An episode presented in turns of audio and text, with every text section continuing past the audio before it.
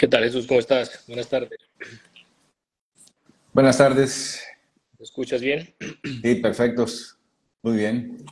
Bien, 4 personas por ahora están aquí conectados con nosotros. Ya en 5 minutos nos acaba de confirmar Miguel Simón, periodista, reconocido periodista de la cadena ESPN ya de tantos años. Estaba aquí revisando desde el año 95, está en esa cadena. Bueno, y obviamente relator famoso, no solamente de fútbol, de tenis, de rugby, de básquetbol. También sé que es un apasionado del tenis. Le podemos preguntar más adelante también un poco por la vuelta de Rafa Nadal a partir del próximo año, ya en cuestión de días, para que también vaya a disputar el Australian Open. Y obviamente, como no vamos a aprovechar hoy, 18 de diciembre, que se cumple el primer aniversario de la tercera estrella de Argentina, campeón del mundo, ¿no? Sí, total, con la incertidumbre que se tenía de Scaloni, de que pronto no siguiera con la selección argentina. ¿Cómo? Que se tiene para mí todavía.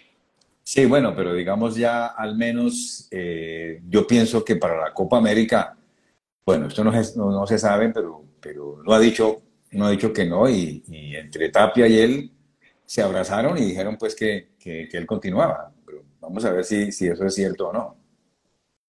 Vamos a preguntarles también un poquito sobre la actualidad del fútbol europeo, también obviamente los cruces que se hicieron el día de ayer de los octavos de final de la Champions.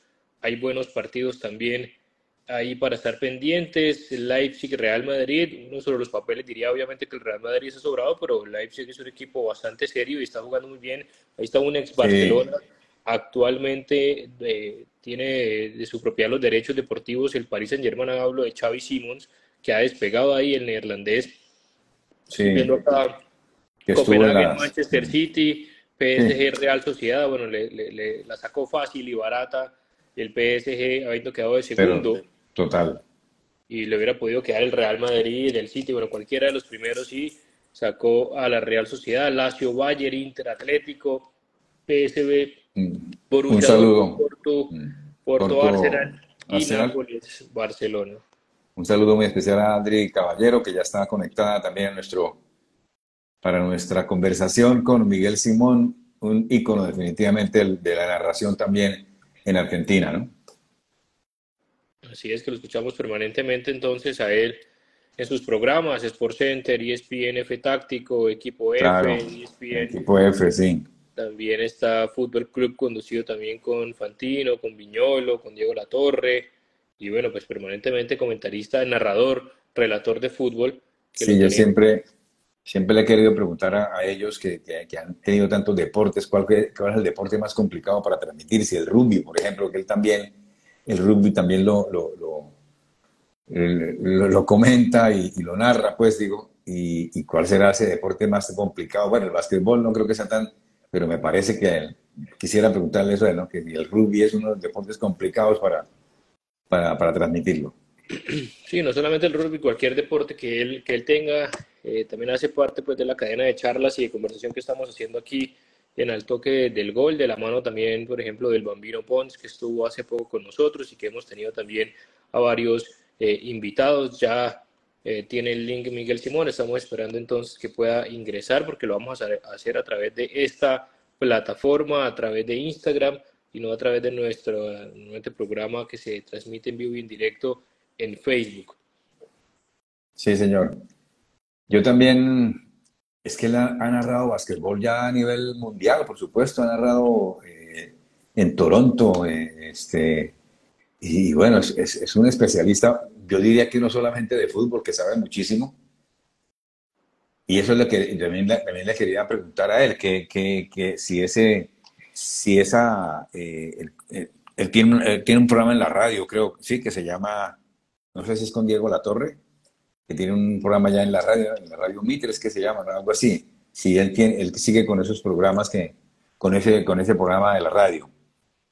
Creo que es con Diego Latorre. Seguramente no sé, ¿no? Sí, pero no tenemos nosotros, digamos, al menos los que estamos en Colombia, obviamente se van a conectar personas de Argentina, porque eso es directamente allá en claro, una radio local. Principalmente nosotros lo vemos, como sabemos, en ESPN, principalmente en los programas de televisión, más allá de la radio. Pero bueno, la idea más allá de eso es hablar de fútbol, es hablar de experiencias, a un año pues, de la consagración de Argentina campeón del mundo, como lo dijimos, también claro. Un poco de actualidad del fútbol internacional, de la Premier, narra permanentemente la Premier, también hablarles un poco y preguntarle también lo que significa para él esos cruces de Champions que hablábamos, la actualidad del Barcelona, del Real Madrid, del City, ahorita Mundial de Clubes, Haaland lesionado, si hay dudas, también obviamente escuchar de él perspectivas, obviamente pasaremos también en preguntarle actualidad personas que él ha admirado en su profesión y que sigue permanentemente, si es o no. Normalmente los periodistas del nivel de Miguel Simón no revelan, digamos, algún equipo que sea hincha, pero más que en el rentado local, podemos preguntarle si tiene algún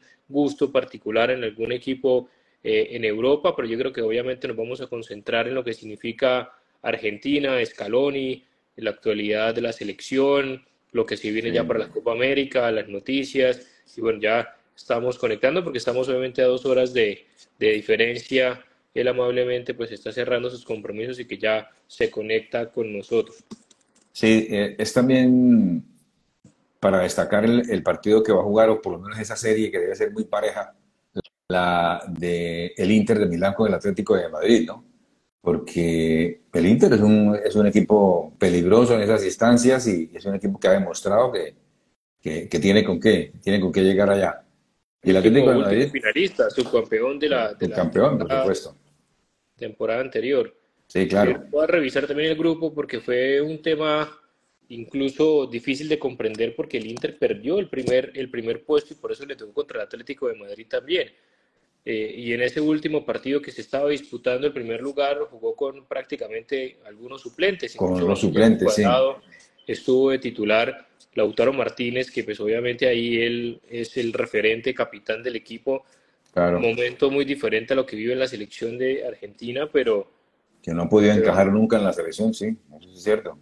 Sobre todo yo creo que antes de que ahí fue que la Real Sociedad le ganó ese primer puesto, aunque bueno, si hubiera sido así al Paris Saint Germain, entonces creo que no sé, tiene más posibilidades para mí el Inter frente a un Atlético de Madrid que si el propio Paris Saint Germain, aún así el Paris Saint Germain con las dificultades que tiene hoy en día.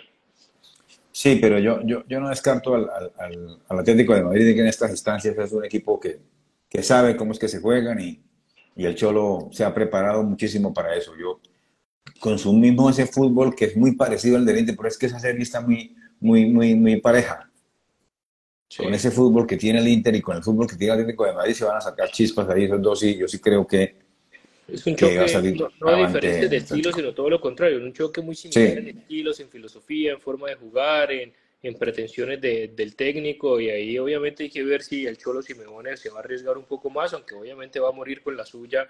Ya aquí nos está escribiendo que en un minuto ingresa Miguel Simón, obviamente pues agradecerle a él el tiempo, la disposición y la humildad, acostumbrado a estar en los diferentes y grandes escenarios del periodismo deportivo y que tenga la amabilidad de estar acá conectado con nosotros en nuestra cuenta de Al Toque del Gol, para todos los seguidores, no solamente de él, sino también, obviamente, los seguidores de Al Toque del Gol, a una hora que es hora de Colombia, que afortunadamente puedan sacar un poco de tiempo mientras puedan volver otra vez a sus labores en el almuerzo, y bueno, 3 de la tarde, hora de Argentina. Sí, revisando aquí estuvo el Inter en el grupo D, era Real Sociedad con 12 puntos, que ahora incluso igualado de puntos, y la diferencia pues, de goles fue lo que lo llevó a la Real Sociedad a tener ese primer lugar. Claro, sí. Estaba bastante parejo. También estaba revisando posibilidades también del Paris Saint-Germain, que no la tiene fácil, no solamente por lo que tienen sus jugadores en la interna y que sabíamos que es un equipo duro y difícil, sí, sino el relacionamiento que tiene Luis Enrique. Últimamente siempre hemos visto que Luis Enrique tiene algún problema con sus estrellas en las diferentes selecciones, incluso con el propio Lionel Messi en su momento, y al menos ya ingresó Miguel Simón. Vamos a saludarlo y ya le vamos a enviar a él entonces la invitación para que pueda ingresar. Vamos a esperar unos segundos para conectar, a ver si lo vemos aquí. Ahora sí. Está. Hola Miguel, ¿qué tal? ¿Cómo estás? Muy buenas tardes. Sí. ¿Qué tal? ¿Cómo están? Bien, muy amable, muchas gracias. José Pablo Grau te habla, Jesús Manuel también al otro lado de la pantalla. Miguel, nosotros en primer lugar agradecerte que tengas la humildad y la gentileza de estar acá con nosotros. Le doy rápido un paso a Jesús para saludar y ya arrancamos a hablar un poco de fútbol, de actualidad, que es lo que nos gusta aquí en nuestra cuenta de Al Toque del Gol. Vuelvo y reitero el agradecimiento y el honor para nosotros, un privilegio que te escuchamos, te seguimos de hace tantos años y eres un referente para nosotros, Jesús, y arrancamos. Sí, un placer, bueno, ¿verdad? Un abrazo. Un abrazo para Miguel y verdad que muchísimas gracias por aceptar esta invitación. Así es, Miguel, más allá nosotros queríamos obviamente, bueno, saludarte y aparte creo que más allá del saludo es felicitarte, ¿no? Primer aniversario, hoy 18 de diciembre nos cayó coincidencialmente la tercera estrella de Argentina.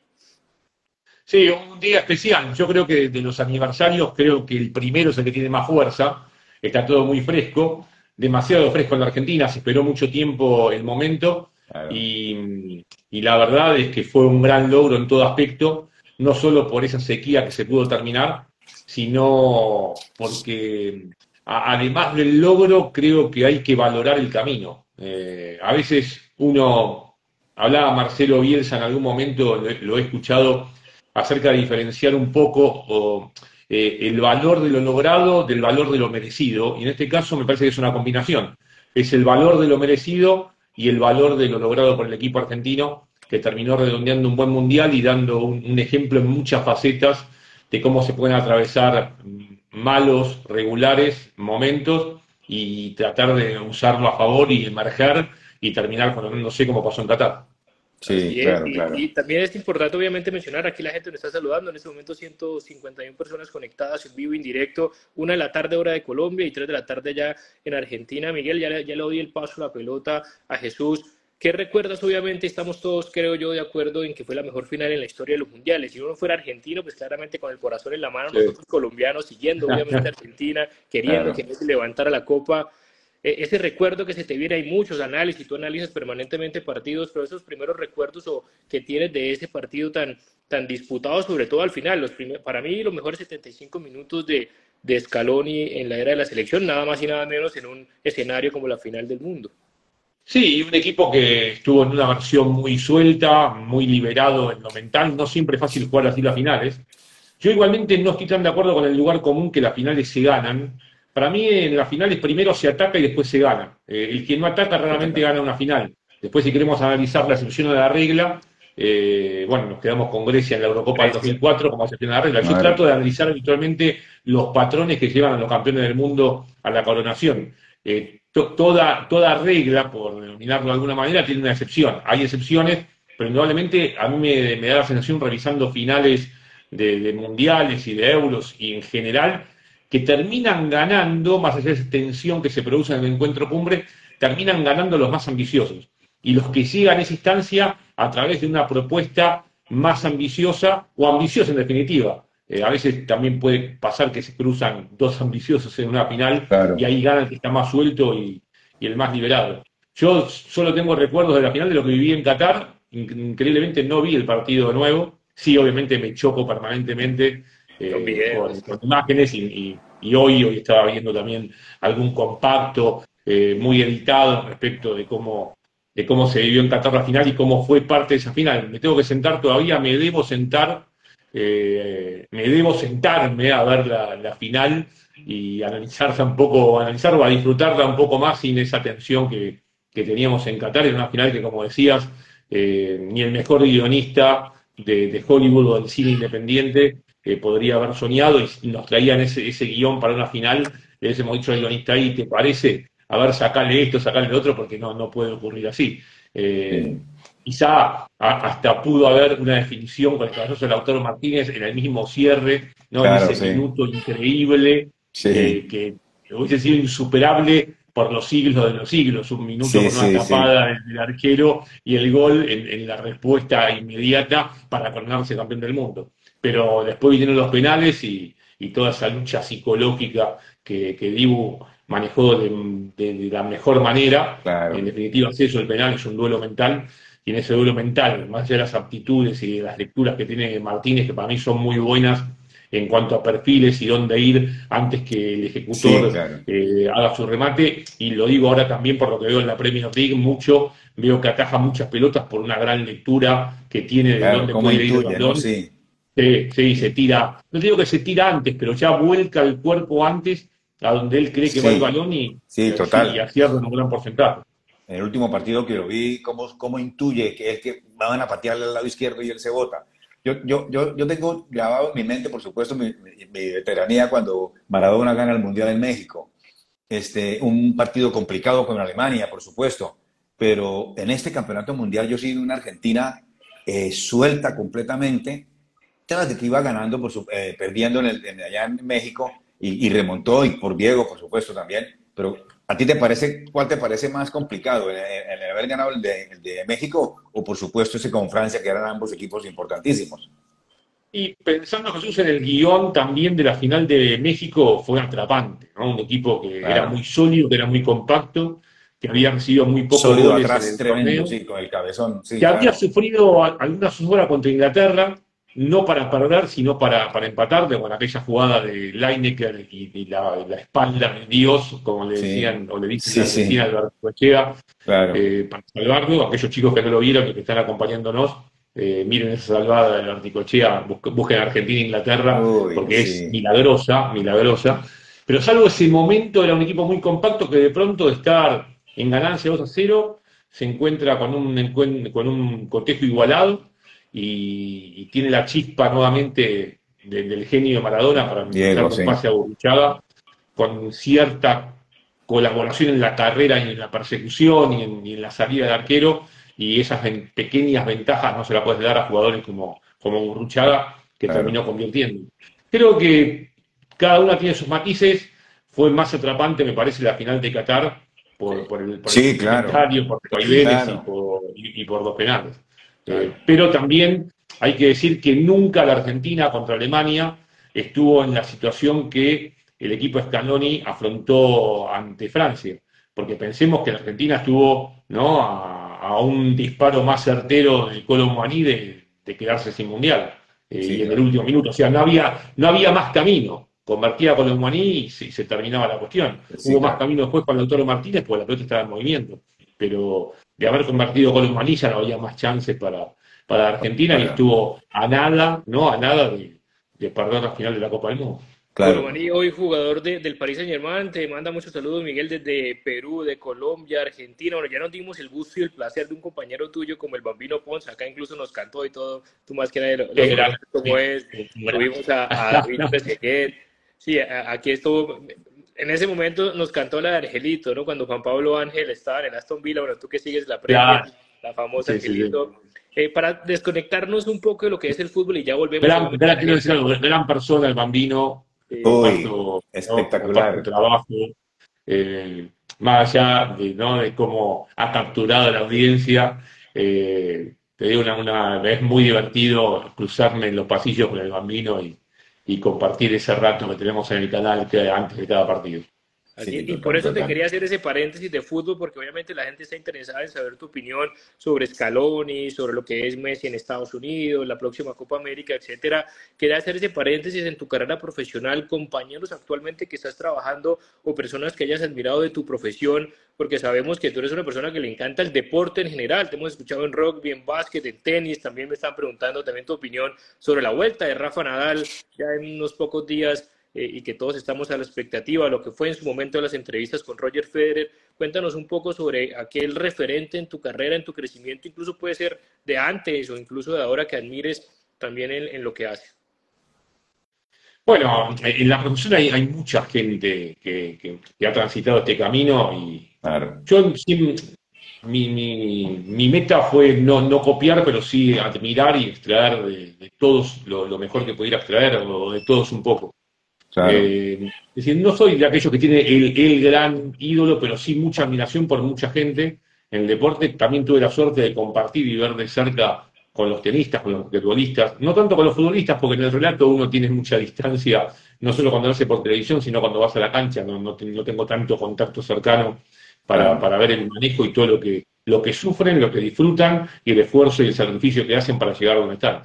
Sobre todo eso me lo enseñó haber viajado mucho con el tenis, porque más allá de la fantasía de la gente, de los lugares donde están, de las fotos que ven y del glamour que a veces los rodea, hacen un sacrificio en soledad y con su cuerpo técnico es muy, muy grande en un deporte, en un circuito muy cruel en definitiva también. Sí, que no te da respiro, que no te permite casi tropiezos, y la admiración con... respecto de Nadal, de Federer, de Djokovic es también infinita casi, porque se han mantenido donde están durante mucho tiempo. Yo valoro más eso, quizá valoro más que llegan, no sé, a 20 cuartos de final seguidos que los títulos que consiguen. A mí me encanta observar la vigencia de estos deportistas y ver qué también le podés extraer. Bueno, Messi está en ese grupo, ¿no? Messi, claro, ¿no? Atrasó una línea entre permanecer y vigencia muy importante. Una cosa es la vigencia, otra cosa es permanecer. Son deportistas que se han quedado mucho tiempo. Yo tuve la chance de escribir un libro que me aportó mucho en el sentido de ver cómo también hay cierta toma de decisiones que te ayuda, pero en definitiva elegí 10 personajes buscando en un momento su carrera de ruptura, para ver en qué basaban, no en qué basaban, cómo se podía explicar la grandeza y si había puntos en común. Y la verdad, cuando empezás a poner, ¿no?, como si fuera un investigador en el vidrio de la ventana y notás y linkeás, te vas dando cuenta que estos grandes deportistas tienen muchos aspectos en común, muy acertada toma de decisiones, más allá del talento, ¿no? Y ante todo, tienen esa capacidad y voracidad de crecer y no parar de crecer, que también está muy vinculado a Messi. El libro, el capítulo de Messi está vinculado con un verbo que se llama crecer, pero y está elegido no solo por el crecimiento deportivo que tuvo Messi, sino por el crecimiento físico, porque para Messi crecer fue una obsesión. ¿Cómo es el título del libro, Miguel? Se llama El deportista perfecto. Okay. Tiene un verbo cada deportista, son todos deportistas de renombre, Serena, Williams, Simon Biles, Valentino Rossi, Lewis Hamilton, Cristiano Ronaldo, Roger Federer, LeBron James. Y ahí el de Messi está vinculado con el crecimiento, es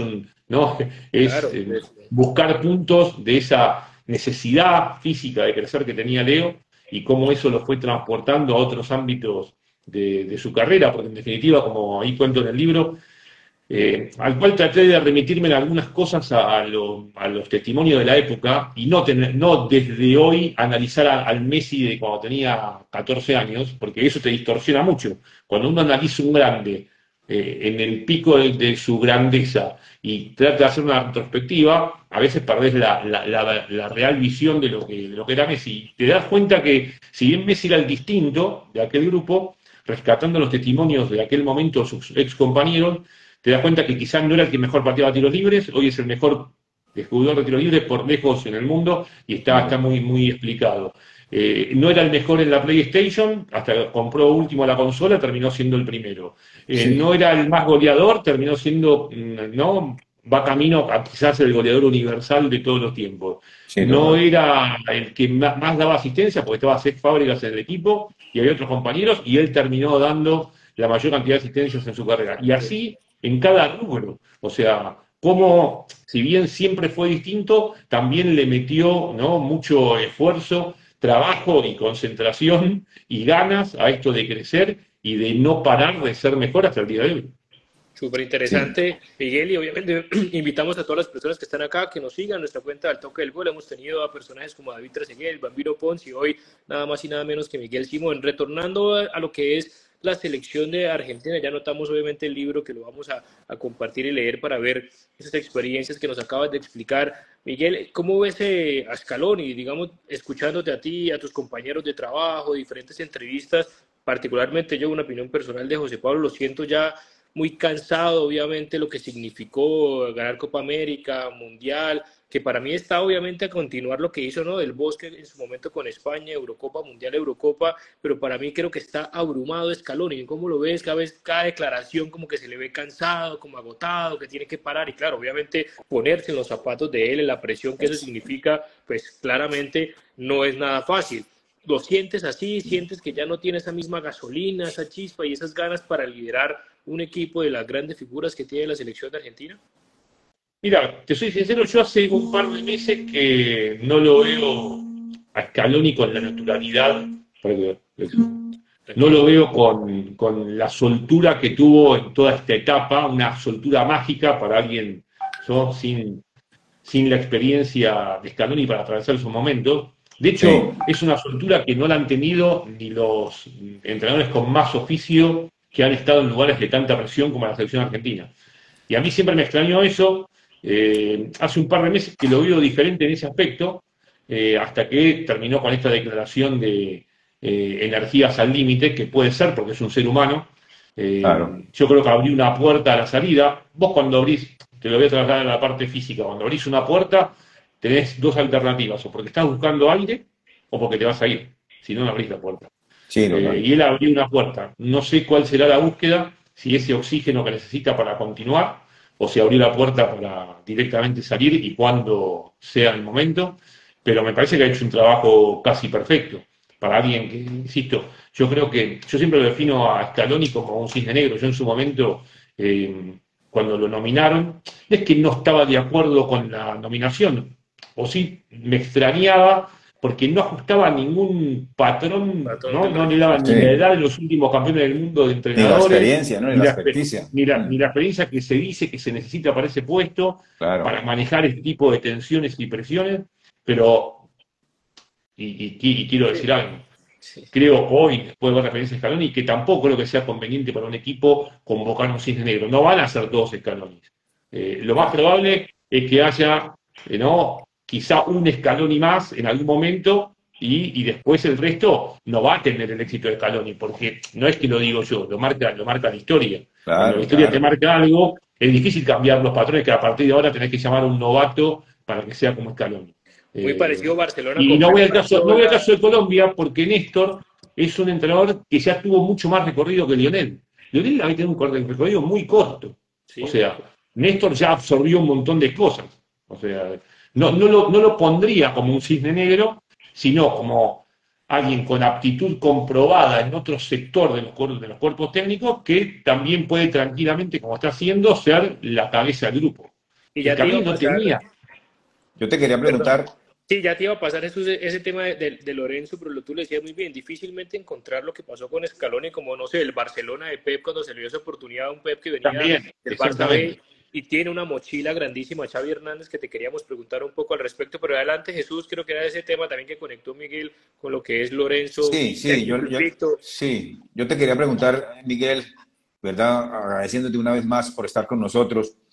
¿Cómo te parece la selección Colombia? ¿Cómo te parece el llegar Néstor Lorenzo a la selección sin una experiencia? Yo, honestamente y personalmente, lo digo con toda la sinceridad, a mí no me gustaba, yo decía, no me gustan los segundos, me gusta un primero para una selección como Colombia, que es una selección con muy buenos jugadores, pero me está callando la boca. Hay unas cosas que yo pues le he criticado, pero que, por ejemplo, ha sacado a la selección avante. Mira, y va invicto todavía.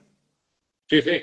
Y está jugando. Nosotros en el programa que hacemos con Diego Latorre, con el jefe táctico, hemos pasado algunas cosas de Colombia, sobre todo situaciones y secuencias de juego con pases y relaciones entre futbolistas que te llevan a pensar que una de las intenciones, yo no hablé con Lorenzo, pero una de las intenciones que a mí me parece plausible, y más en estos seleccionados, es recuperar un poco la identidad del fútbol colombiano, o esa identidad que en algún momento estuvo vinculada a la tenencia de la pelota, al protagonismo, a jugadores, y ajustar, porque yo creo que las identidades hay que ir ajustándolas también. O sea, tener la esencia de la identidad y después ver cómo tu identidad se va ajustando a lo que el contexto te va señalando. Claro. No significa que vos tengas que mantener una receta durante tiempo prolongado. Ayer me anoté una frase en una película que a mí me gustó mucho, que se llama, mira, justamente vino al caso, la había anotado ayer, un viaje de 10 metros, que es una historia, no sé si la vieron. Hay dos restaurantes enfrentados, uno de los propietarios son de la India, enfrente de un restaurante aspirante a estrellas Michelin de una multipremiada empresaria y cocinera y espectacular francesa. Creo que la francesa, sí, más allá que la artista no lo es, pero en definitiva... contrata al hijo del dueño del restaurante que estaba enfrente, para no explicar para toda la película. Sí. Y en un momento está probando una receta al cual el protagonista, le pone unas especias tan clásicas de su país, y ella, cuando prueba la salsa, dice, ¿cómo llegaste a este gusto? Y le había gustado, probablemente por la cara. Y él le dice, no, son unas especias que suele usar y que el padre le había dado en un maletín, ¿no? El día que quiso irse, él primero las rechazó. Y ella le dice, pero ¿cómo te atreves a cambiar una receta que tiene 200 años? Y él la mira y le dice, bueno, quizá 200 años sean suficientes, ¿no? Porque se puede ajustar una receta, no significa que durante 200 años la tenés que hacer igual. Sí, claro. Y en el fútbol quizás si da 200 años, a ciertas identidades también le tenés que ir agregando condimentos, le tenés que ir agregando especias, porque si no, la receta no es que pierde valor ni pierde vigencia, pero la receta puede ser superada por otras. Claro. Entonces, lo esencial a mantenerlo y después ver cómo qué condimentos le agregás. Y me parece que por ahora Néstor va acertando en los condimentos. No sé de dónde los llevó, si de acá de Argentina, donde haya estado, o son colombianos, alguien le dio, ¿no? O se lo dio peruanos. José, o se lo dio José y le dijo, toma, a ver, ponme estos condimentos a... Pero me parece que Colombia, además por los jugadores que tiene, va acercándose a esa identidad, al menos a la cual yo relaciono al seleccionado colombiano. Yo siempre digo que tiene que haber en un proceso títulos también, es decir, sí, un proceso es así, pero Colombia tiene que mirar la oportunidad de ser campeona. Solamente hemos tenido una Copa Libertadores, una Copa América que se realizó aquí en Colombia y que no era así como tan competitiva. Y ya sobra, por ejemplo, de que Lorenzo nos demuestre también que Colombia necesita ganar una Copa América, Miguel. Sí, también comprendan el contexto que a veces a nosotros en Argentina nos ha costado comprender y creo que al general, al hincha de fútbol le cuesta comprender. Yo creo que la exigencia para Lorenzo es que arme un equipo con identidad y muy competitivo. Después, como dijo Scaloni en el primer amistoso en la cancha de River, el discurso que dio, que a veces hasta jugando muy bien o conformando un gran equipo no sos campeón del mundo. Sí, claro. Y esto lo pongo también para Copa América, porque hay un contexto y también hay rivales. Habrá que ver cómo están los rivales también de Colombia en la Copa América, con qué Argentina se encuentra, con qué Brasil se encuentra, y en ese contexto ver qué puede hacer y cómo puede superar a rivales que también van a estar muy bien preparados. Pero me parece que la exigencia, si bien la exigencia de todos, y creo que el éxito después hace... A mí lo que me gusta del éxito es que después... Si el mensajero, en este caso Scaloni o Lorenzo, son buenos, cualquier mensaje de ellos, a los cuales no uno cree estar identificado, parece bueno y cala más en la gente. Cuando el ganador te habla, pareciera que la gente no tiene 4 oídos en lugar de 2. Y cuando el perdedor, por más que haya un trabajo, te habla, parece que la gente fuera sorda. Y no es así. Entonces, ante todo, creo que va por el camino de recuperar el juego, de hacer un equipo fuerte y después de ver qué puede sacar, si le puede sacar provecho al contexto también, o no, o sí, claro, encontrar dificultades que no se lo permitan. Que le ha dado bastante también importancia el material que tiene. Obviamente también un técnico se basa en el equipo, en la materia que tiene, y creo que ha sabido combinar Lorenzo entre experiencia como un Cuadrado, el mismo James, otra vez recuperando a James. Que está Jerry Mina, que yo no lo entiendo, pero Jerry Mina, Jerry Mina, jugadores jóvenes, con Juanfer Quintero que va y viene en las convocatorias, y yo creo un Santos Borré. A mí me gusta mucho Arias, me parece que Arias es un jugador... Arias es de los jugadores que hoy necesitan los equipos, me da la impresión, así lo mostró un Fluminense y bueno, en Colombia también, está claro. Sí, claro. Y vamos a ver cómo le va ahora al Mundial de Clubes. Y es un jugador exacto. A veces puede aparecer hasta volante por derecha, puede ser también de delantero, también te crea en la mitad de la cancha, entonces es un jugador interesante y creo que Néstor Lorenzo ha sabido identificar lo que tiene Colombia y el potencial que tiene y está probando jugadores y yo creo que, bueno, por ahora va invicto también, incluso le remontó a Copa México, ¿no? Yo les hablo de la identidad, ¿no? Sí. Yo no creo que haya que combinar simplemente buen pie. Hoy por hoy el fútbol te reclama buen pie y diferentes velocidades. O sea, vos tenés que tener buen pie en todos, ritmo, ¿no? En todos. Claro, tenés que tener buen pie en todos, más allá de las escalas del buen pie, ¿no? Claro. Dentro del buen pie hay varias escalas. Pero tenés que tener buen pie y después diferentes velocidades. No todos tienen que jugar como Valderrama, ¿no? Claro, o tienen que... ¿Entendés? O el recordado Rincón y su tranco. No todos pueden hacer así. Son piezas únicas y bueno, después tenés que ir combinando diferentes maneras de atacar, de buscar el espacio vacío, de combinar con tus compañeros, y ahí me parece que estaba hoy el secreto. y en la zona media sobre todo. Para mí siempre estuvo en la zona media, pero hoy más que nunca necesitas ciertas características que encontró la Argentina.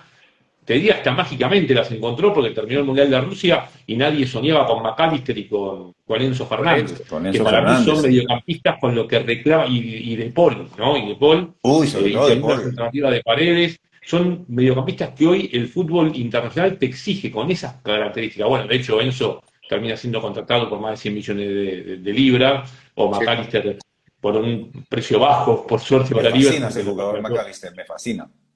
Sí, a mí también. Está lesionado características también como un Frankie de Jong, por ejemplo, en Barcelona, y ni hablar de Bellingham, que también te queremos preguntar un poco, Miguel, de Europa, sin abusar obviamente de tu tiempo, aunque una persona aquí me está haciendo una pregunta que te la tengo que hacer, complementando con el tema de Scaloni, que lo hablábamos, difícilmente salga otro Scaloni que no tenga la experiencia, como dijimos, el tema de un Pep Guardiola, y que hoy en día tiene pues una maleta, una mochila bastante pesada en sus espaldas, un Xavi Hernández. ¿No ves alguien del equipo, del cuerpo técnico actual? Veo y siento y leo desde, obviamente, desde la barrera, tú más allá de adentro, a un Pablo Aimar, digamos, muy identificado con la filosofía, muy admirado por los propios jugadores. Incluso hasta Andrés Iniesta salió diciendo también que lo admiraba en su momento, como lo es Messi. ¿No ves alguna oportunidad que dentro del cuerpo de Scaloni, si él se llega a retirar, pueda estar el sucesor? Y no sé cuál es la intención de Pablo. Pablo es una mente brillante. E indudablemente como adjunto de Scaloni ha sabido contener al técnico, a los jugadores, y ser una referencia inevitable para todos, para el público, para la prensa y para el plantel. No sé cuál es la intención de Pablo, tampoco lo conozco tanto en la interna o en la conducción, si él quiere asumir ¿no? la posición principal. Sí, no, tiene una personalidad muy, muy especial Pablo, pero es una mente brillante en todo aspecto y una calidad humana excepcional. O sea, combina un montón de cosas que que ajustarían para cualquier cargo de este rango. Sí, claro. Pero no sé cuál es la intención. ¿La decisión lo escogerías así o prefieres un técnico ya más curtido, con más experiencia? Si tú tuvieras que tomar la Champions. Si Pablo Aimar quisiera ser técnico, más allá de que no tiene... Pues yo siempre digo que cuando le dije a Scaloni no había comprobación de su aptitud. Más allá de la falta de experiencia. No había comprobación de su aptitud, esa era la cuestión. Claro, entonces había estado poco tiempo como ayudante de Sampaoli. Sí. Ya Pablo viene con un proceso largo, o sea que tenemos conocimiento de su aptitud en un plantel de esta jerarquía. Después quizá alguien me va a decir como jefe de grupo, es otra cuestión, que seguramente lo será, pero me da la impresión que sería una muy buena alternativa en caso que él quiera. Insisto, no conozco su personalidad de líder principal de un grupo. No, eso sería la falta de comprobación que tenemos.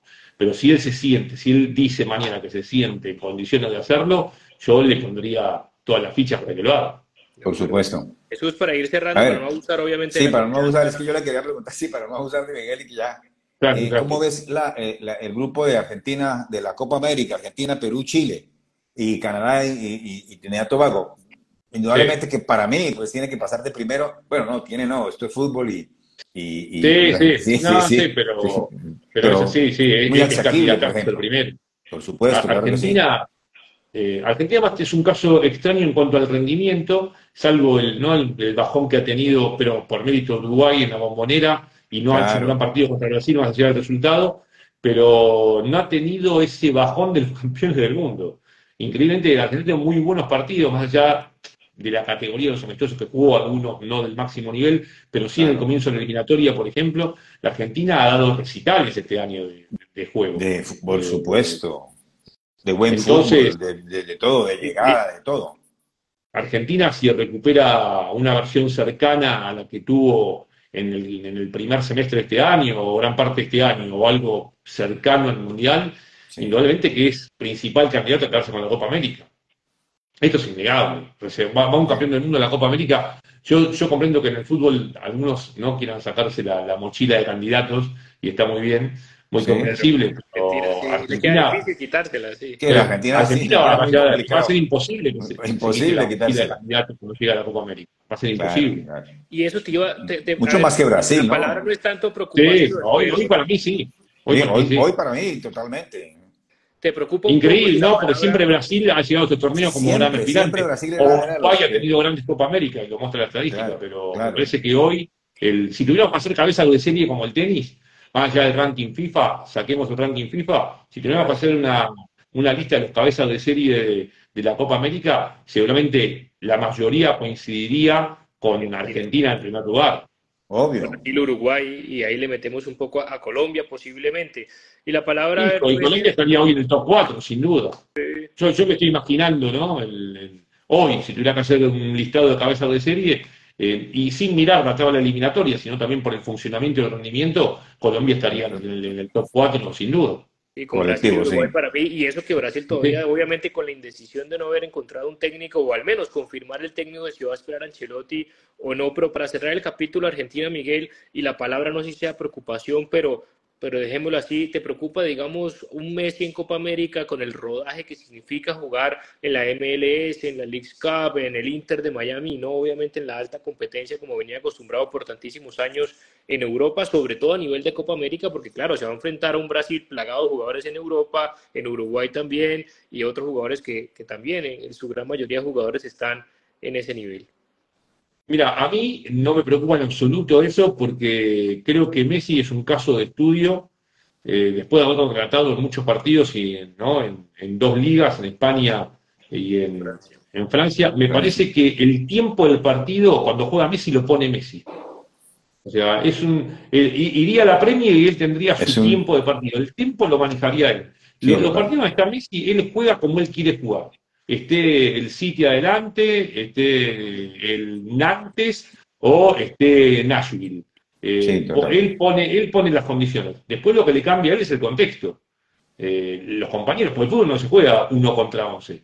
Entonces, depende cómo están tus compañeros, Messi... le van a sacar más jugo o menos jugo a Messi, pero Messi está, creo que la lucha de Messi es primero con su preparación para ver cómo llega. Después, si llega bien preparado, la sensibilidad del pie la va a tener siempre, pero creo que la principal lucha de él, y que ya algo enfocó por lo que dijo cuando terminó la temporada, es estar bien preparado. Después, si juega en la MLS, en la Liga 1 de Francia o en la Liga de España, para mí no tiene mucha importancia, porque el tiempo del partido lo maneja él. Cuando te mete un golazo de tiro libre al ángulo, lo hizo en la MLS, en la Liga 1 y en la Liga de España.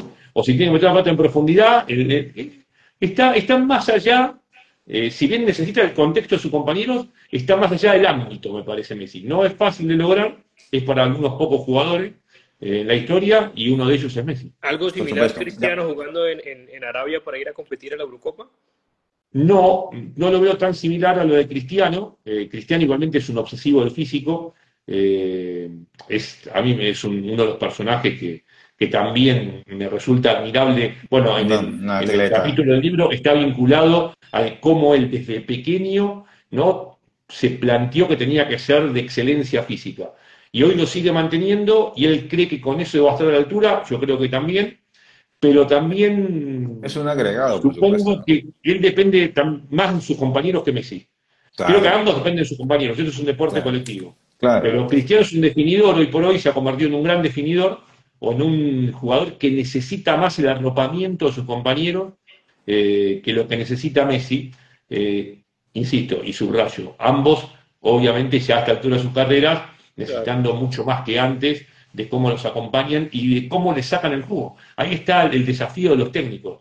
Para Martínez, que lo va logrando aparentemente, en la inserción inclusive de Cristiano Ronaldo en el plantel, con el cual no tuvo la mejor relación en la Copa del Mundo, lo sabemos todos. Martínez lo va logrando, y Scaloni lo consiguió en la Argentina, esto de darle el arropamiento, la contención y el abastecimiento indicado de diferentes maneras a Messi y a Cristiano Ronaldo. Ya como para ir terminando, yo quisiera saber con cuál de tus compañeros te sientes mejor cuando haces la narración. Latorre, bueno, con la cantidad de genios que hay ahí también para comentar. Mira, yo disfruto de cada uno de ellos, ¿no? Sé por dónde tengo que estar. Bueno, espero que ellos disfruten de mí. Y mi objetivo siempre ha sido en esto, trabajar con armonía y con alegría. Yo, por suerte, sigo yendo con mucha alegría a trabajar. Claro. A partir de los compañeros, ni hablar de Quique, con quien he trabajado años y años, claro. Y parte, ¿no? Y me dio esa comodidad Quique para evolucionar. No, yo se lo agradezco por siempre, porque es una persona con la cual trabajé muy alegre todo el tiempo. Y como el otro día leía a alguien, una psicóloga española, que decía que ella no estaba tan de acuerdo con decir que hay que salir de la zona de confort, que sí hay que salir de los hábitos y de la rutina, pero no de la zona de confort, porque en la zona de confort es donde uno tiene más creatividad. Claro. Eso es cierto. Y es verdad, sin confort no hay creatividad. Entonces, claro, el aburrimiento en los hábitos y la rutina sí te llevan a no ser ingenioso, a no ser creativo. Y yo tuve, por suerte, muchos compañeros, tenía la mayoría, con los cuales he disfrutado el trabajo y que me dieron esa zona de confort, que también yo busco, que también claro, yo busco para trabajar lo más alegre posible y que entre todos hagamos un gran trabajo. También siempre comprendí que esto no es solo del que relata, el que comenta. Si hay campo de juego, del campo de juego, si cuando te sentás en la mesa hay un productor, asistente de producción, sonidista, que te ponen el like, y esto no lo digo como lugar común. Lo tengo muy claro como objetivo de vida. O sea, yo quiero que estemos todos bien porque todos somos un equipo y, en definitiva, más allá de la función que tengamos, somos todos compañeros de trabajo. Claro. Esto me lo enseñó un amigo mío que un día me dijo, ¿sabes una cosa? Para mí el gerente es un compañero de trabajo. Y tiene razón. Claro. Y tiene razón. Sí, ¿te parece? Sí, me parece. Porque él cumple otra función, la que tengo yo, pero no deja de ser un compañero de trabajo. Entonces claro, yo tengo que respetarlo y me tiene que respetar a mí. Claro, la señora que hace los cintos, la señora posible, que... y él sí pretende que nosotros no hagamos el trabajo lo mejor posible. Claro. Yo también todo lo mismo, o sea, estamos en un mismo trabajo, en el mismo barco, cada uno en su función, y yo estoy convencido, y eso también para los equipos de fútbol, que en lo humano está la clave. Si vos claro, tenés un buen grupo de gente y gente unida para trabajar por un objetivo, esa gente unida es lo que te va a dar en televisión, en radio, en un medio de comunicación, te va a dar el éxito. Si tenés gente que nota, claramente no está como el fútbol, si no están comprometidos, claro, no están convencidos, no le creen al productor, no están contentos de trabajar, y es probable que no te vayas. Claro, puedes tener a Espina, puedes tener a Barabales, que son unos genios completos, pero si no hay... Sí, totalmente, por supuesto, sí. Totalmente. Miguel, y por suerte, obviamente... también tengo la suerte de tener gente preparada, ¿no? Claro, es decir, eso claro, también es una fortuna. Es una fortuna, gente que te va haciendo mejor.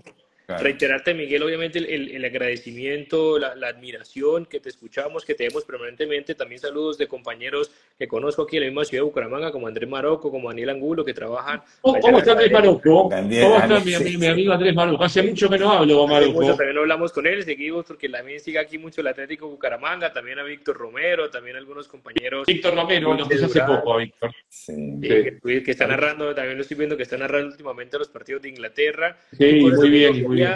Quería cerrar con eso, Miguel. Obviamente han narrado Liga de España, la Liga 1 de Francia, Champions, bueno, creo yo, sacando los mundiales o Copa América, porque ahí estará también metido un poco más allá de tu profesionalismo, el corazón cuando narras o has podido narrar a tu selección. ¿Con qué campeonato te quedas? No es lo mismo, obviamente, narrar una final de Champions, que todos te vemos ahí por la pasión que eso significa, o narrar Inglaterra, o el hecho de narrar a Messi y Cristiano cuando estaba en su mejor momento en Barça, Madrid. ¿Con cuál te quedas, digamos, al momento de escoger una de estas grandes competencias?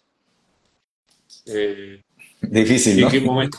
Hoy por hoy, la Premier League te atrapa. Han logrado un gran producto. Ya cuando vas a relatar, sabés que los partidos seguramente... No te va a fallar el espectáculo. Después puede fallar ojo por relator. Que el espectáculo no te va a fallar. Y eso no es fácil de lograr en ninguna liga. Es que la verdad son pocos los espectáculos garantizados. No sé, a mí me pasaba con el tenis cuando llegaban ciertos jugadores a la final y se iba a cubrirlo, cosa que también como gran evento a mí los torneos de tenis realmente me apasiona estar ahí, y sabés que no te van a defraudar, sabés que se juega Djokovic con Federer, sabés que no partidazo. Y en la Premier se hizo pero extendido, ¿no? Con varios equipos, sabés que no hay manera que te defrauden. La Champions se acercan algo a eso. Pero bueno, capaz que hay más altibajos en los niveles de los partidos. Y la Premier hoy por hoy, y ya hace un par de temporadas, ha logrado un producto en el cual la mayoría de los partidos son, por una cuestión o por otra, terminan siendo muy atrapantes para el que lo relata y para los espectadores. Mientras estabas hablando de la Premier, por ejemplo, el último partido del City contra el Crystal Palace, con muy poquito llegó Crystal Palace y hizo los 2 goles. Y City, por supuesto, construyendo, pero no define. Es decir, eso es algo tan raro también que pasa en la Premier.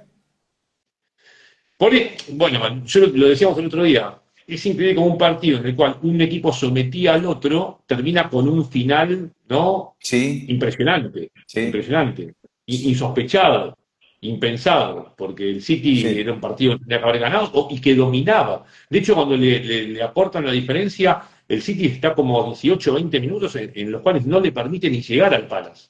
Le tiene la pelota, no profundizan demasiado, pero manejaba el partido, ¿no?, a su placer, y correcto. De pronto esa jugada, ese pip de Foden y de Foden, claro, increíble, sí. Que es lo que hace mágico al fútbol también. Una jugada casi aislada, bien atacado simplemente una vez antes, y una jugada casi aislada de un equipo que había sido sometido durante todo el desarrollo, de pronto se encuentra con un penal y la chance de empatarlo y lo consigue. Creo que en definitiva es lo que termina, ¿no?, haciendo del fútbol algo muy mágico y siendo tan global y tan seguido y vivido con tanta pasión y con tanta fanatismo. Sí, total. Miguel, así como le hicimos al Bambino Pons, que lo esperamos en Bucaramanga en esas recorridas que hace él de charlas y conferencias, espero que también tú te puedas unir a una de ellas. Una vez estuvimos, una con Quique, aquí en Bucaramanga. Miguel, nuevamente agradecerte por tu humildad, por tu sencillez, por poder estar aquí en redes sociales a través del Toque del Gol y hablar y compartir un poco con nosotros. Te vemos permanentemente, como lo dije ya, te admiramos y eres uno de los mejores relatores que tiene esta profesión y seguiremos obviamente pendientes de todo lo que suceda alrededor tuyo. Te deseamos todos los éxitos personales y profesionales y que sea la primera vez, pero no la última, que estés aquí acompañándonos con nosotros, y realmente muchísimas gracias. Dale, cuente conmigo, le decimos a Marocco que esté conectado.